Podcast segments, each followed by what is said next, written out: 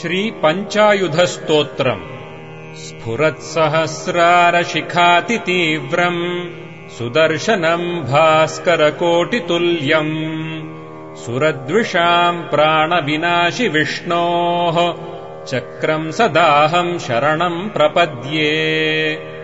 विष्णोर्मुखोत्थानिलपूरितस्य। यस्य ध्वनिर्दानवतर्पहन्ता तम् पाञ्चजन्यम् शशिकोटिशुभ्रम् शङ्खम् सदाहम् शरणम् प्रपद्ये।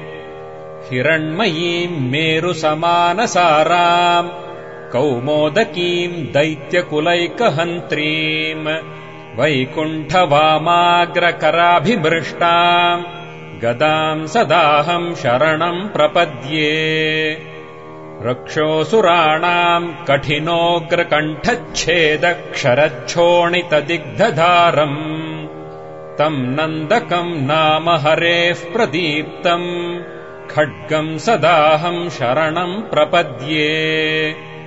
यज्ञानि नादश्रवणात् सुराणाम् चेतांसि निर्मुक्तभयानि सद्यः। भवन्ति दैत्याश निबाणवर्षी शार्ङ्गम् सदाहम् शरणम् प्रपद्ये। इमम् हरेः पञ्चमहायुधानाम् स्तवम् पठेद्योनुदिनम् प्रभाते। समस्तदुःखानि भयानि सद्यः पापानि नश्यन्ति सुखानि सन्ति।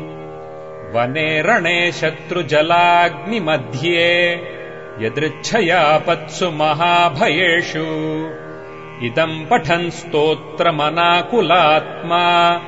सुखी भवेत् तत्कृत सर्वरक्षः